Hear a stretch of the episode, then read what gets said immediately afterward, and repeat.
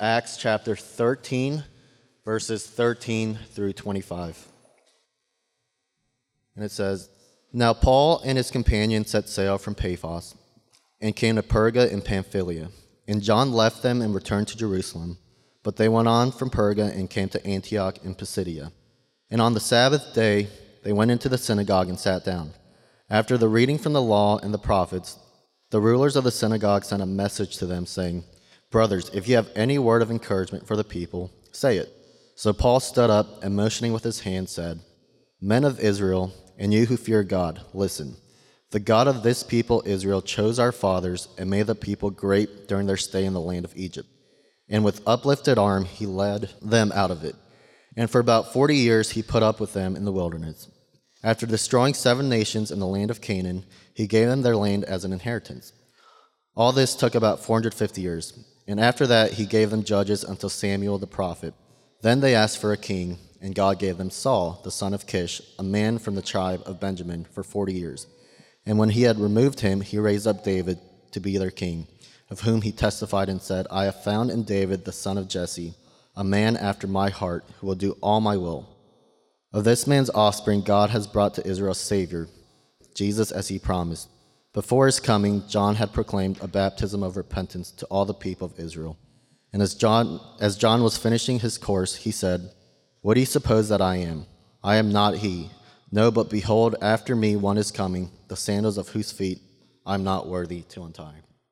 God, we thank you for this morning. We thank you for New City Church. Uh, God, would your spirit be alive this morning, Lord? Would you speak through Ryan? Would it be less of us and more of you this morning? Um, we thank you. We love you and pray all this in your son's name. Amen. We are in a series where we're walking through the book of Acts.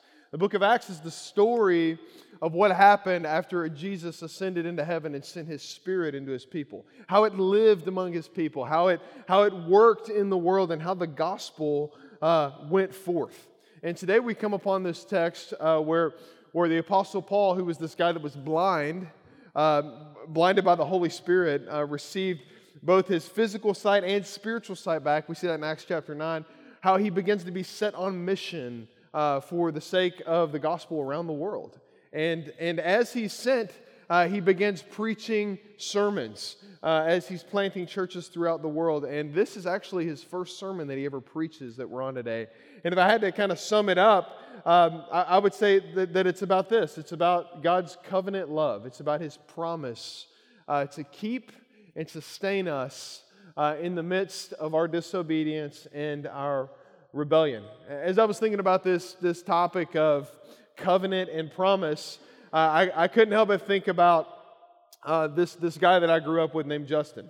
Uh, Justin was a, a, a, neat guy, baseball player with me, and he, um, he, he, would all, he had this bad habit of always saying, I promise, after everything that he said. I don't know if anybody knows anyone like that, but it would be like, hey, Ryan, you want to come over? Uh, we're having pizza tonight. I promise. You know, it'd be just things like that. And so, what began to happen in our friendship is it just began to, to, to be hard to believe, difficult to believe Justin, because you didn't know if he was telling the truth or if he was not telling the truth. And so, uh, you know, this all really culminated, our friendship really culminated. This guy was in my wedding, great guy. It really culminated our trust and our bond uh, in this one hot July night in Lawrenceburg, Kentucky, when we were slated to go to the county fair and hang out together. Okay, so what happened was he had promised we were going to go to the fair together, we were going to hang out, we were going to eat funnel cakes, ride the scrambler, the whole bit, right? It was going to be fun. But then all of a sudden that week, Justin gets a girlfriend. Yeah, exactly.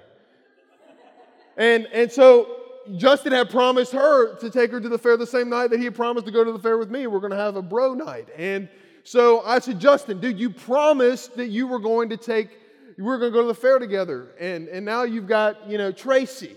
And, and he, he said, okay, here's what we're going to do. We're going to go together. I said, fine, let's do it.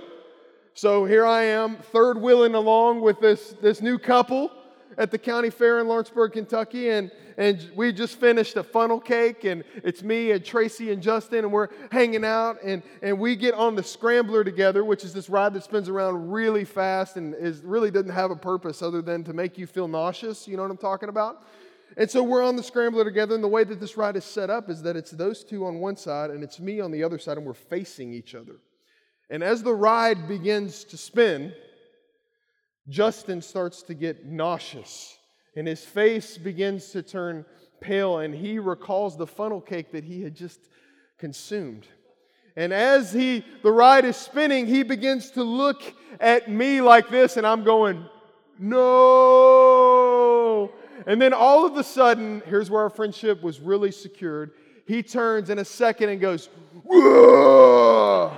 on his girlfriend. And I believe this promises after that.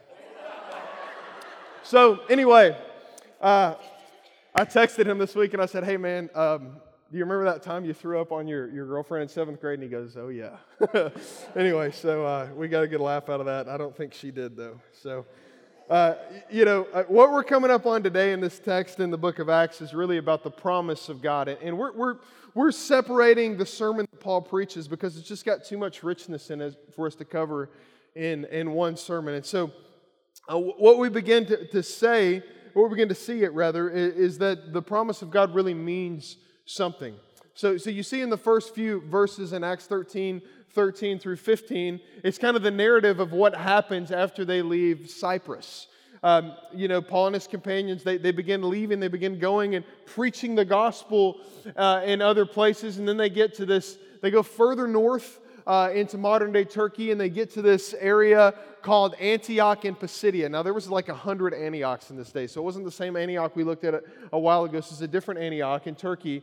And, and when they get into the city of Antioch, uh, it's the Sabbath day, and they go to the synagogue and they sit down in the synagogue in order to worship and be, a, be among people that have something familiar with them. They, these are Jewish men. And so, so they come in and they're, they're there. And in a synagogue service, uh, there's, there's, there's some readings and there's an exhortation of the word. And so they had, it says they had read from the law and the prophets. There'd be a, a reading from the law, which is the, the first five books of the Old Testament, uh, known as the Torah.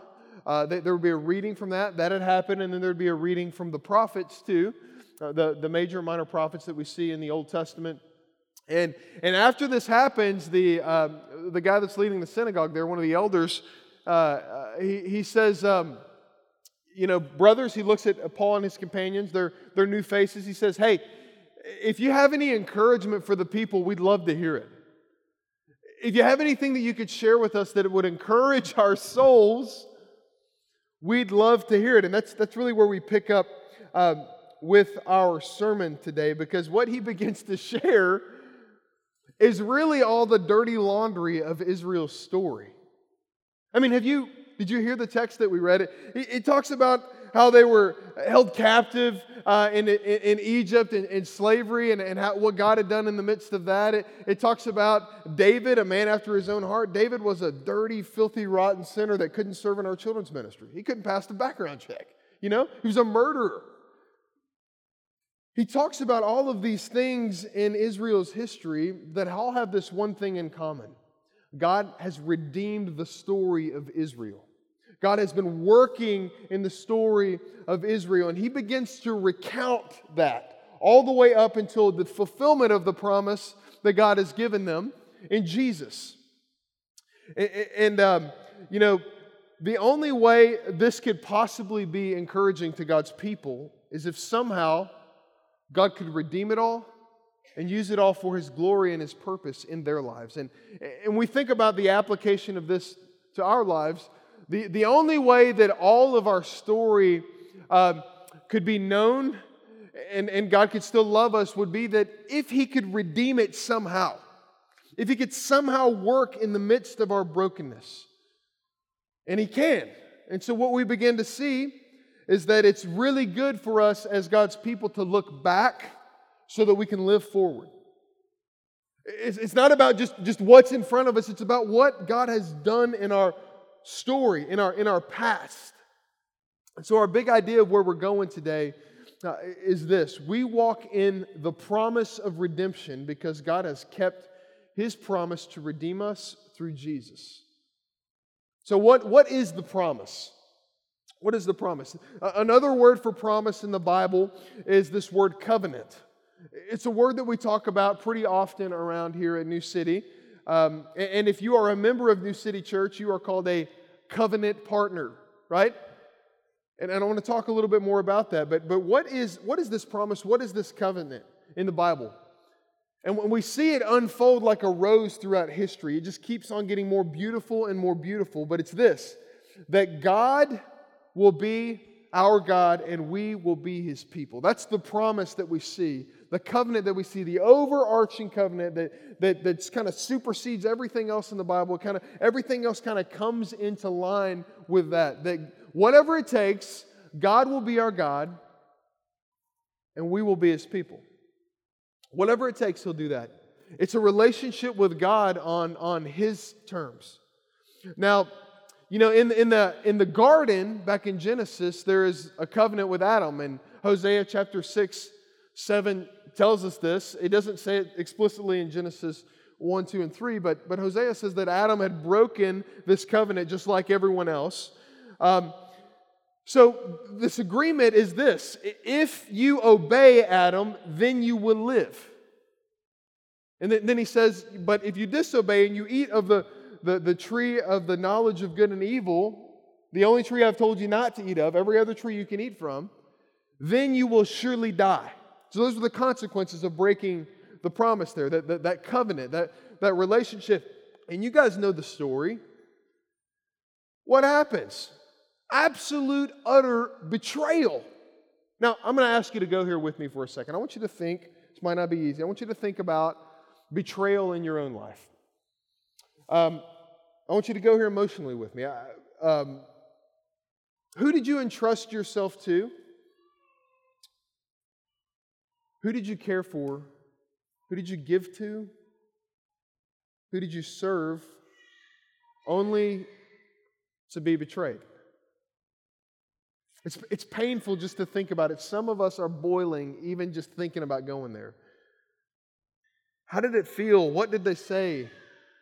What did you want to do? Betrayal. As we sit here and we think about this for a moment, we catch a glimpse of what God maybe felt like when we betrayed him. When, when Adam and Eve betrayed him, we betrayed him. And every person who's lived and will live on the face of the planet has betrayed the law of God because they've sinned. So, so as, we, as we think about this and we think about what God would maybe want to do if he was like us, I want you to hear the difference in what God does. So God is dishing out the consequences of sin, and we see this beautiful promise in Genesis 3:15. If you've got a Bible, go ahead and flip there and, and underline it. It's, it's this beautiful kind of first glimpse of the good news of what Jesus will come and do for us. He's given, he's given the consequences to, to, to Adam and Eve, and then he'll give the consequences to the serpent here in Genesis 3.15, and he says this, I'll put enmity, strife, between you and the woman. He's saying this to Satan. And between your offspring, the offspring of Satan, and, and her offspring, um, humanity and and and he, her offspring, so so Adam and Eve's offspring shall bruise your head, and you shall bruise his heel. Now, let me ask you this: What is more damaging, a blow to the head or a blow to the heel? A blow to the head, right? So there's this promise that from the offspring of Adam and Eve will be one that will ultimately crush Satan and his schemes. And so we see this this, this promise there that, that God has not left his people, even though he could have just ended the human race at that, that point. Oh, there's two of you, you're sinful, we're done. He could have done that. It would have been well within reason, well within his justice, well within his love. It would have been well within everything for him to do that, but he did not. And then we see this the promise of God begin to unfold even more through through Noah and his family, there's a, they're spared. Uh, even though they're sinful, by faith they're spared and they're, they're covered in the ark. And, and all of the rest of humanity is destroyed except Noah and his family. And then we get to Abraham. Abraham is this joker from the land of Ur who's as sinful as anyone's ever seen a sinner. You know, he is, he is a really sinful guy. And then God meets him and he comes to him. And here's what he says to him in Genesis chapter 17, verses 6 through 8. He says, Abraham, I will make you exceedingly fruitful. Now, keep in mind, he and his wife are in their 90s at this point, okay? So you get the picture. I'll make you exceedingly fruitful. It's kind of like, haha, yeah, right. I will make you into nations, and kings shall come from you, Abraham. And I will establish my covenant, my promise, between me and your offspring after you throughout their generations for an everlasting covenant. How long? Everlasting. Does that ever end? No. It's an everlasting covenant that he makes, a promise that he makes to be their God and them to be his people. And he says, I will give to you and to your offspring after you the land of your sojournings, the land of Canaan, for an everlasting possession, and I will be their God. There's this promise that God's going to do whatever it takes. It's it, theologically speaking, it's called a unilateral covenant, meaning that God's one-way love and his one-way, you know, sovereignty will secure the promise for his people. This is, this is what he does. And so we begin to see this promise. So let's, let's flip back to our text in Genesis 13 and we'll get into the, the points of the sermon here. The first one is this God kept the promise. God kept the promise. He did whatever it took to keep the promise. So let's just read through Genesis 13, 16 through 25. And what I want to highlight is at least 10 times where God is the subject of the action that has secured the people of Israel. God is the one doing the work, in other words. Let's read through it. So he says, Men of Israel, you who fear God, listen. The God of this people, Israel, chose our fathers. Who, who did the work? God chose our fathers. And then what did God do after He chose our fathers and made the people of Israel? He made the people great during their stay in the land of Egypt. So while they were in slavery, He made the people great. He gave them great fruit from their loins. He gave lots of descendants, you know, lots of people. Lots of power, even though they were uh, under the thumb of the Pharaoh at the time. And, and then he led them out. He, he did the work. He's the one that led them out of Egypt. You, you remember the story where, where the plagues happen. And, and, and, and the, the, the last plague comes, and the Pharaoh says, You know, get out of here. And they run. They make a beeline, and the Red Sea opens up, and they cross through it. And God is doing all of the work. And then for about 40 years, they're complaining in the wilderness while God is guiding them around with a, with a cloud by day and a, and a pillar of fire by night as He is leading them to the land of Canaan that He promised Abraham and his descendants. And the Bible says He put up with them for about 40 years. Uh, you think about that, and it's actually positive language, but, but he, he, he dealt with them for 40 years, and they're grumbling and they're, they're complaining. And what did he do? He gave them their land as an inheritance. He kept his promise to them. Even though it took about 450 years, as the scriptures say, as he fought off everyone and he destroyed seven nations to give them the land, God did the work. And then the people weren't settled in that, and so God gave them judges. Well, then they saw that other nations had kings, and so they said, God, we want a king. And so what did God do? God gave them a king. He gave them Saul.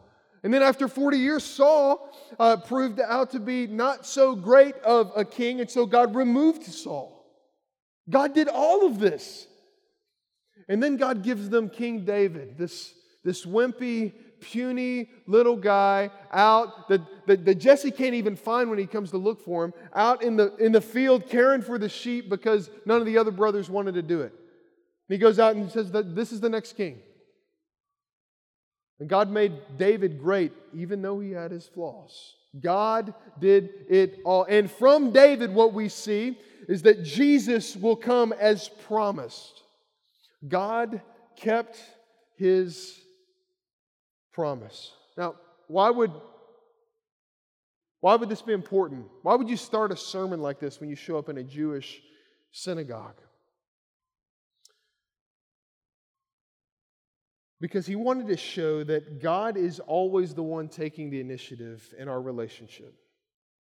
Now, some of you are discouraged in here this morning because you don't sense the power and pleasure and presence of God in your life. And, and, typically, what we do is we base that on our performance and our ability to, to keep a good relationship with God. And what we realize in Israel's history and in our history, that we cannot keep up with it. And so, what we're tempted to believe is that somehow God doesn't keep his promise when we can't keep our end of the deal to obey him. And what we see in the scriptures is that grace was not dependent upon their obedience. That, that obedience flows from a heart that's been touched by grace, but it, God is not saying you've got to live this way for me to come and to save you and to redeem you. It's God that is the one that takes initiative. And there's this beautiful word in the Hebrew language called his hesed, and it's a word for love, and it's this covenant keeping love. You see it kind of reverberated throughout the entire Old Testament. It describes what Paul's preaching here that God has a long lasting, enduring, eternal love for his people. And that, my friends, is what Paul wanted to proclaim as he planted the church and preached the gospel that, that what you're looking for is Jesus. And, and, and, to all of us in here, we need to hear that this morning. The, the longings of your heart, the brokenness that you experience, the, the failures that are a part of your story, all find their fulfillment in Jesus. And, and Paul preaches this he is so committed to his promise to us and to his glory that he'll do whatever it takes. Now, we like to throw around a word here at New City, and, and many churches do. This word uh, is community. Now, uh, it's a good word. Um, covenant is the Bible's word for community. But, but here's where community kind of gets it wrong. Community says, uh, for the most part, what it means is, is that, hey, as long as we can, can kind of keep up with similar interests and, and be cordial with one another, then we can have this presence of friendship and relationship. What the word covenant does is it takes it down a deeper level. Uh, and, and, and, and what you begin to see is that, that what holds people together is God. And this is what we mean when we call our members at New City Church, little plug here, shameless plug covenant partners is that God is so committed to us that we can commit to one another. Now, what the world says is that, hey, if things start get, getting tough or you, you kind of go through a rough stretch or, or people, you know, really are, are, are kind of in a tiff, then we, can, then we can either fight or we can fight, right? We can, we can either engage or we can run. But what covenant says is that we stay in the ring because the power of the Holy Spirit gives us power in whatever we experience in this life because God is so committed to us that He'll never leave us. God is interested in this idea of covenant. And I even want you to consider that, uh, this idea of covenant partnership in New City Church this morning. We're going to have another class the second week of, of August. To be a covenant partner of a church means that we see ourselves on this common mission together, empowered by God. It's not, it, it, it, it pushes this idea, this shallow idea of, of consumerism aside, and it says, no, that's not the real thing. The real thing is that God gives us the power to stay in each other's lives together. Um, community, biblical community, is more about contributing than consuming. And, and, we get that from God when we see how God relates to his people. And when his spirit comes and lives inside of us through the work of Jesus, through faith in the work of Jesus, we have this power to be more of a contributor than a consumer in our relationships because God is the one that is filling our tanks. So, so God keeps the promise. What do we see Jesus do? Jesus fulfills the promise. Jesus fulfills the promise.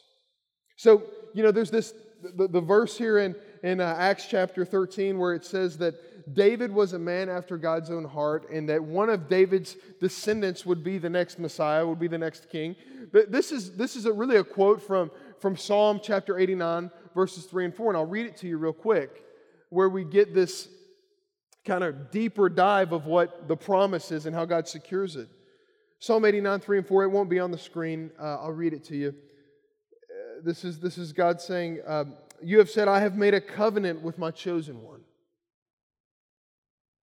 A binding relationship that depends on God. I've made a covenant with him. I have sworn to David, my servant, I will establish your offspring forever and build your throne for all generations. God gives David a promise that eternal life will once again be restored to the people of God. Now, why, why is that a big deal to us? Because we live in such a temporal world that we can't hardly think of what it would be like to actually long and live in eternity. I mean, sometimes we just we just we think of eternity as kind of this thing that's out there, and maybe if it happens, it's good. I'm not real sure if it will or not, so let's just make the best of this life while we can. But David begins to see that God is serious about his promise as he thinks back. And then Paul, as Paul looks at David's story, he thinks, okay, God has actually done what he said he was going to do.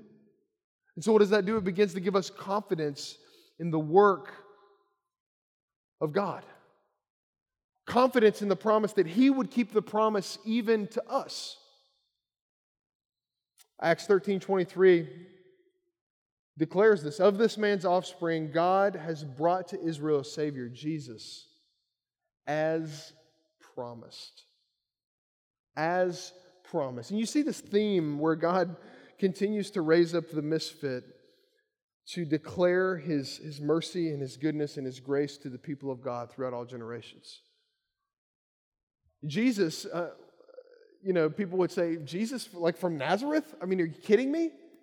Like, He was another link in that chain of God doing unthinkable things through really humble, simple people. And God begins to do this work through Jesus. And so, so his promise is this to secure his children forever and to give them an eternal inheritance, right? So in, in, with Abraham, we see him promise land and offspring. Okay, so we can look at that physically speaking. Okay, he's going to give him the land of Canaan. That's great. Okay, he does this 450 years later. They lose it. Um, you get the picture. Okay, he's going to make, give them descendants. He does that. But what he was actually promising, there's, a, there's another layer to what he was actually promising. It's this spiritual inheritance. It's this spiritual family that he was promising. That now what we see in Jesus is that it's coming true. That he's adopted a family back to himself, and he's Jesus has come, in John 14, it says he's come to prepare a home for us. It has many rooms. And Jesus is going to go to his Father and prepare that so that we can go and be with him forever.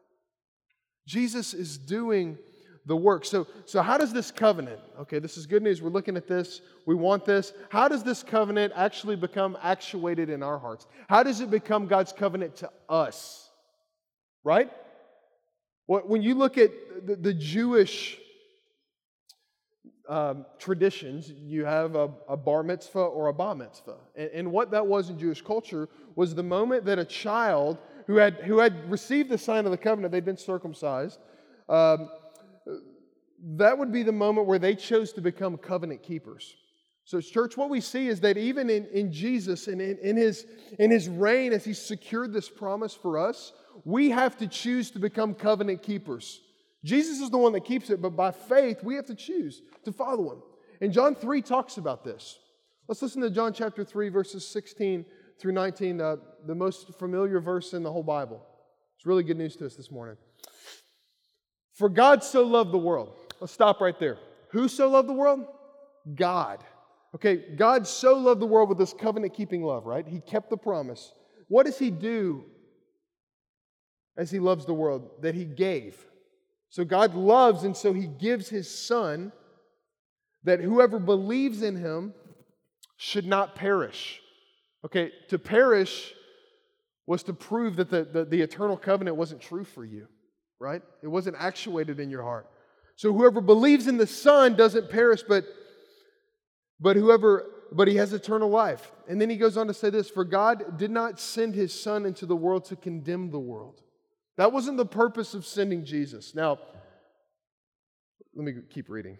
But in order that the world might be saved through him, whoever believes in him is not condemned, but whoever does not believe is condemned already, because he has not believed in the name of the only Son of God. And this is the judgment. And this, this pricks my heart a little bit this morning.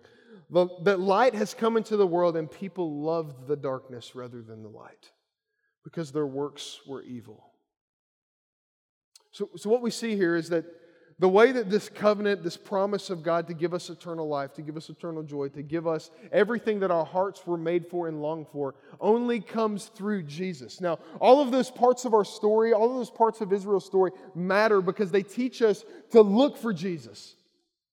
Think about that. The things that you don't want to, to remember in your story have somehow, some shape, some form played into you now looking for Jesus. You showing up in a high school or in a middle school gym to hear about Jesus.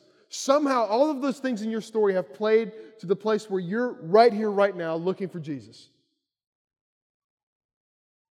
We, this, this applies to us through faith. Now, now, those who do not believe in Jesus are condemned, he says. And why? Because we love darkness more than we do light. We like the idea of light, but we don't like the cost of light.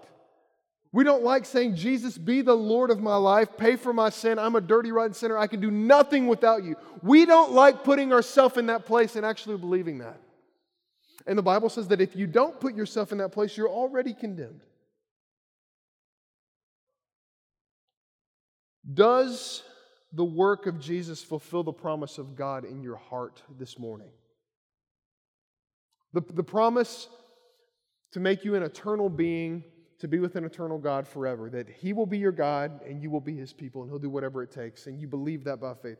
Does the promise of God, the work of Jesus, fulfill the promise in your heart this morning, or are you still scrambling to try to make a way for yourself? How is it that you can know that you will be with God and He will be pleased with your life? I mean, wouldn't that be great to get off the hamster wheel of performance of trying to be the better husband, to be the better father, the better son, the better church member, the better employee, to get off and to begin living by faith. Because we have this convoluted mixture of works and faith that we try to live by, and the promise of eternity is not for the person in that place. It's by faith alone that we see that the promise applies to our lives. It's only through faith. So, so what in this equation, Jesus plus what equals everything to you? What is it in that equation that you would fill in the blank with? Because what John says, and he writes about in John 3, is that it's Jesus plus nothing else that equals everything. And that when we wholly lean upon the promise of God through faith, that's when we are most secure. So when, when we are least involved in the equation of our salvation, we are most secure. That's not how I live a lot of times. And you know why? Because our lives are driven by this idea of contract instead of covenant. So, so what does it feel to be feel like to be driven by this idea of contract? I mean, you think about it, your mortgage, your cell phone, maybe your car note, um, everything contract, which means this you get to keep this thing if you can live up to these standards. You can live in this house as long as you make the payment. And what we do is we carry this into our relationship with God. If I can keep up with what I think the standard is, and, and a lot of times we'll lower the bar uh, to kind of be a palatable standard, and we'll punish ourselves when we can't line up with that standard. If we can do that, then we get to be in relationship with God. Then we get to receive joy. Then we get to be secure in His hands. But if I cannot keep the contract in perfect obedience, if I, if I miss a payment of good deeds, we punish ourselves and we don't let ourselves experience the joy that comes from knowing God through the work of Jesus. Is, is this just me or is this somebody else? I mean, you guys experience this. And what, what we fail to see is that our eternity, even though our lives are driven by con- contract on this, this world, our eternity is driven by covenant through the work of a covenant keeper uh, in our place.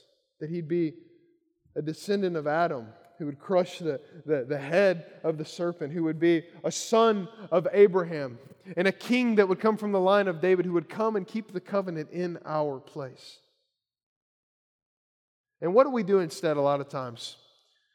The repo man shows up at the door, taking the house back. Give me that new iPhone X. Give me your new truck. You didn't make a payment. And we, spiritually speaking, we open the door to the repo man and we let him into our hearts and we feel bankrupt all of a sudden because of what we've done. And what does that prove about where our salvation is based? It proves that we think that it's up to us. And the thing that the encouraging news that Paul gives to the synagogue in Antioch of Pisidia is hey guys, let's remember how bad we are and how good God was in the midst of that. That's the, that's the best news you can get. So, so maybe for you this week, maybe an encouragement for you might be to look back at the dark spots of your life. The spots that you'd kind of carve out and say, yeah, those are in a box over there. I don't ever want to talk about them again. And to be reminded of the faithfulness of God in the midst of those. That the covenant keeping, hesed love of God did not leave you in those moments. Would that bring you encouragement? It should, because God's love didn't change in those moments. God keeps the demands of obedience to keep us in covenant with God in our place through the work of Jesus. This is why we sing about Jesus so much in this church, because without Jesus, we have no footing, we have no ground, we have nothing. We can do a lot of things without Jesus, we think, in this world. We can build a lot of cool stuff. We can have a lot of cool experiences, but it at the end of this world, none of it will be, none of it will last. Only what's done through Jesus lasts. And that's why we base everything on him.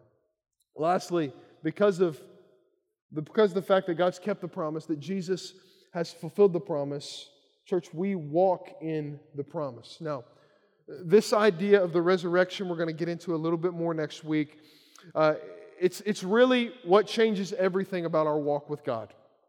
Because uh, if a man claimed to be perfect and he seemed to be perfect and he died, uh, that's sad, right?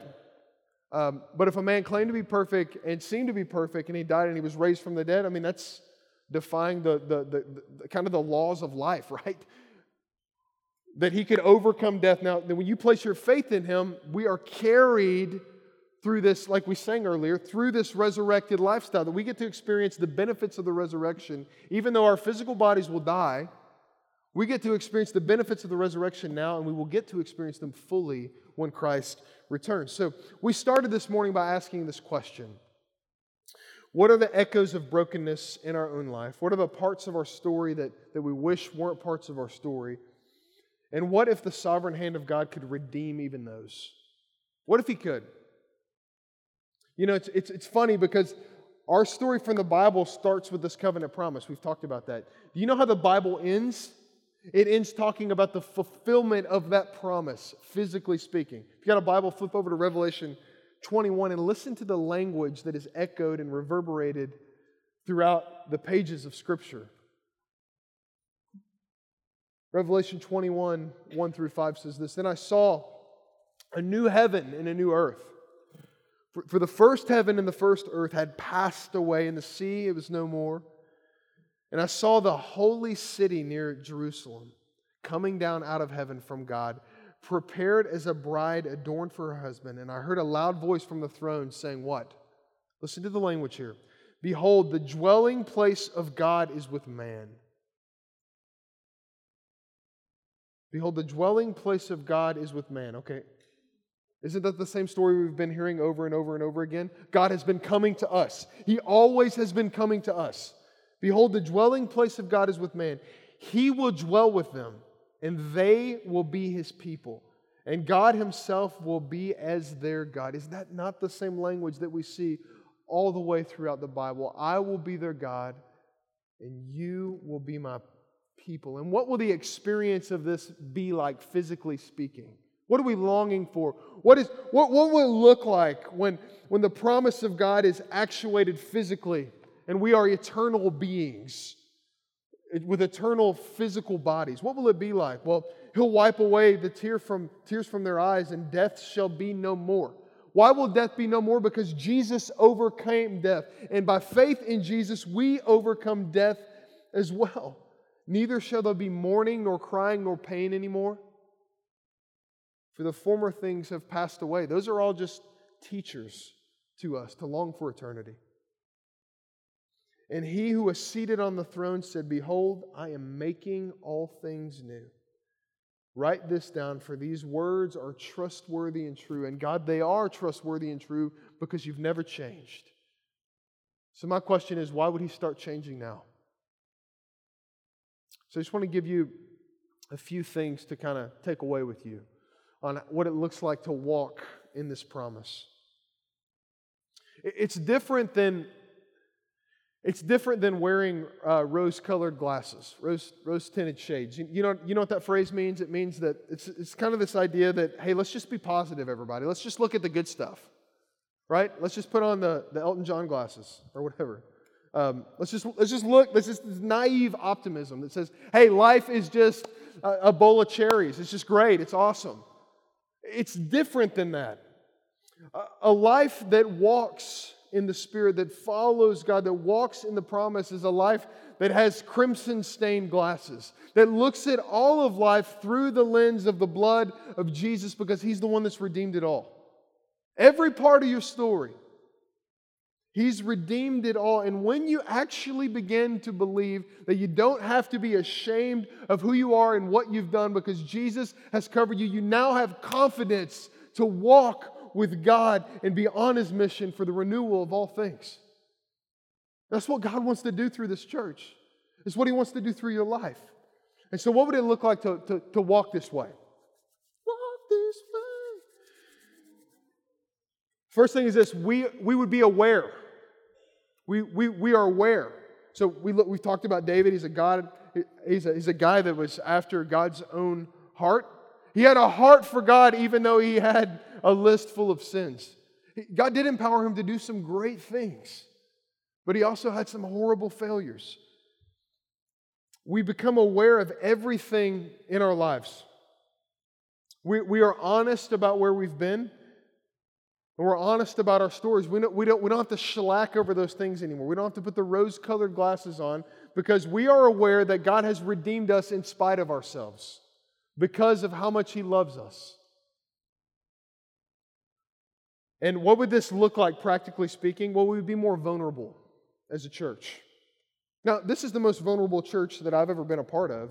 Um, I, don't, I don't think we have a general tendency to want to hide things, but I think God even wants to take us deeper because you know what happens when someone doesn't just tell about the highlight reel in their life and you, you share life with them? You know what begins to happen is you begin to say, wow, they're just as sinful as me. Maybe we could be friends.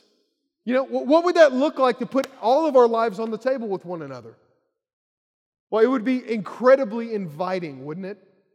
Who wouldn't want to be around a person that knows they don't have their stuff together? You know, it's great. It's great because you see yourself and you see God's grace and you see and you believe that His love doesn't change. So we would be aware. We'd be aware of all of that.